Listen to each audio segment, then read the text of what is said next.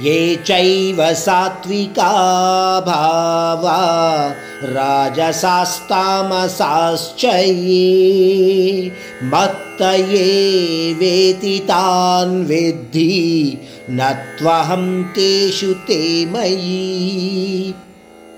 అర్జున ప్రతి జీవరాశిలోనూ కూడా అంటే మానవులు కూడా కలుపుకొని ఉన్న సాత్విక రాజస తామసిక గుణాలలో ఉన్న భావరూపము కూడా నేనే. వాటికి మూల కారణాన్ని కూడా నేనే. పోతే ఆ భావాలలో నేను కానీ నాలో ఆ భావాలు కానీ లేవు. ఈ శ్లోకంలో పరమాత్ముడు ఈ విధంగా చెప్తున్నాడు. అంటే అంతకు ముందు అధ్యాయాలలో చెప్పిన కర్మలో అకర్మను చూడటము అకర్మలో కర్మను చూడటము విషయము గురించి పరమాత్ముడు ఇక్కడ తన గురించి చెప్పుకుంటున్నాడు. అంతకుముందు యోగి లక్షణాలు ఉన్నవాళ్ళు కర్మలో అకర్మను అకర్మలో కర్మను చూసుకుంటారు అని చెప్పాడు. అలా చెప్తూ అటువంటి యోగ లక్షణాలలో ఉన్న శ్రేష్ఠులు నాతో సమానంగా నా లక్షణాలను కూడా కలిగి ఉండే అవకాశము ఉంటుంది అని చెప్తూ ఇక్కడ అంటున్నాడు. ఈ మూడు గుణాలలో ఉన్న భావరూపము కూడా నేనే అయినప్పటికీ ఆ భావాలతో నాకు ఎటువంటి అవసరము లేదు. అటువంటి భావాలు నాలో లేవు. అంతకు ముందు నుంచి విన్ని మీరు అర్థం చేసుకుని ఉంటే ఈ శ్లోకము లేదా పరమాత్ముడు ఈ శ్లోకంలో చెబుతున్న అర్థము మీకు అంత తికమకగా అనిపించకపోవచ్చు.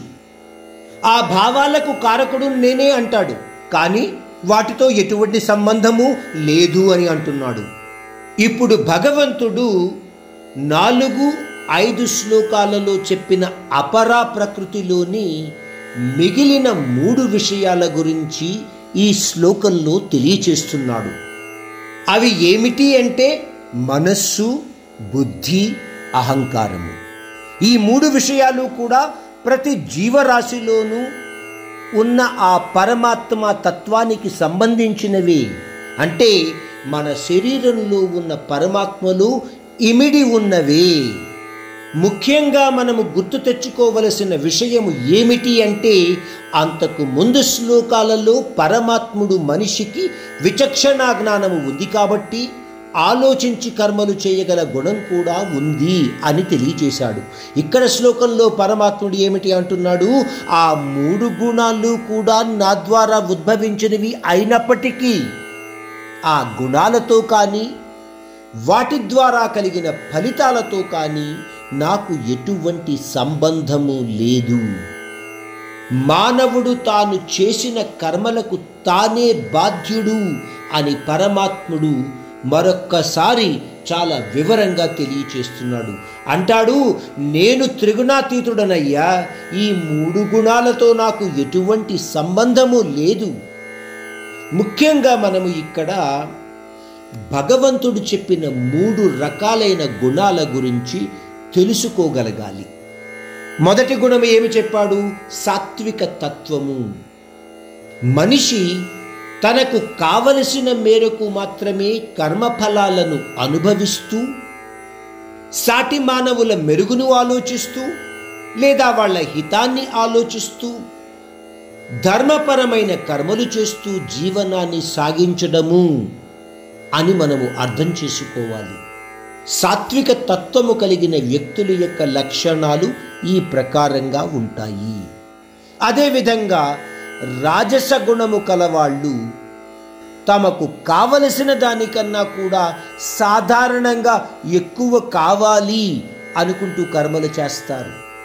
తమ స్వార్థమే వాళ్ళకు ముఖ్యముగా అనుకుంటారు. ఇప్పుడు మీ ప్రజెంట్ జనరేషన్లో చాలా సాధారణంగా వింటూ ఉంటాము. Selfishness is a necessity. Selfishness లేకపోతే నువ్వు ఎలా బతుకుతావురా? అన్న భావనలో ఉంటారు. మన కర్మల వల్ల అవతల వాళ్ళకి ఇబ్బంది కలుగుతోందేమో అన్న ఆలోచన ఉండదు వాళ్ళకి. ఉదాహరణకు చెప్పాలంటే ఒక ధార్మిక కార్యక్రమములో మనము సాధారణంగా గమనిస్తూ ఉంటాము. మైకులు పెట్టి రాత్రి పగలు వాయించేస్తూ ఉంటారు అందరినీ వాళ్ళు ఏంటనుకుంటున్నారంటే ఆ భగవంతుని యొక్క విషయాలు అందరికీ తెలియచేస్తున్నాము అని అనుకుంటున్నారు. కానీ ప్రజానీకంలో అనేక రకాలైన మనుషులు ఉన్నారు. వాళ్ళ వాళ్ళ బాధలు వాళ్ళకు ఉన్నాయి. ఈ అటువంటి బాధల సమయంలో మీరు ఎంత వినిపించినా వాళ్ళకి వినబడదు. మీ యొక్క ఈ పద్ధతి వల్ల వాళ్ళకి ఇబ్బంది కలిగే అవకాశం కూడా ఉంటుంది. అందువలన మీరు అవతల వాళ్ళకు ఇబ్బంది కలుగుతుందేమో అన్న ఆలోచనతో ఉండగలిగిన నాడు మీ ద్వారా అనవసరమైన కర్మలు జరిగే అవకాశము చాలా తక్కువగా ఉంటుంది. సాధారణ మానవులమైన మన కర్మలలో రాజస గుణము స్వాభావిక తత్వంగా కనబడుతుంది. ఇంకా మూడవది తామసిక గుణము. ప్రతీదీ నాదే. ఇది లేకపోతే నేను జీవించలేను. అన్న భావంతో ఉండడం. ఈ గుణము మానవుడిని రాక్షసుడిగా మార్చేస్తుంది. నేను మీకు ఒక ఉదాహరణ చెప్పాను. అస్తమాను కూడా అదే ఉదాహరణని నేను ఎందుకు చెప్తున్నానంటే మానవుని యొక్క రాక్షస తత్వము ఏ విధంగా ఉంటుంది అన్నది మనం చాలా స్వాభావికంగా అర్థం చేసుకోగలుగుతాము ఒక భగ్న ప్రేమికుడు తన ప్రేమికురాలు మీద యాసిడ్ పోసి చంపేశాడు లేదా బాధ పెట్టాడు అని మీరు చదువుతూ ఉంటారు. అటువంటి వ్యక్తి యొక్క లక్షణము రాక్షసతత్వం కాకపోతే మరి ఏమిటి చెప్పండి? ఈ ఇటువంటి గుణాలు కలిగిన అంటే తామసిక గుణము కలిగిన వ్యక్తులలో స్వార్థము కోపము రాక్షసతత్వము ఉండటం వలన అటువంటి వ్యక్తి యొక్క కర్మలు సమాజానికి హానికరంగానే ఉంటాయి. సాటి మానవునికి బాధలు కలిగించేవిగానే ఉంటాయి. అందువలన సాత్విక రాజస గుణాలు ప్రతి మానవుడు కూడా తనలో ఉండేలాగా ప్రయత్నించాలి. తామసిక గుణము ఉన్నవాడు ఆ పరమాత్ముడి గురించి ఆలోచించే అవకాశమే లేదు.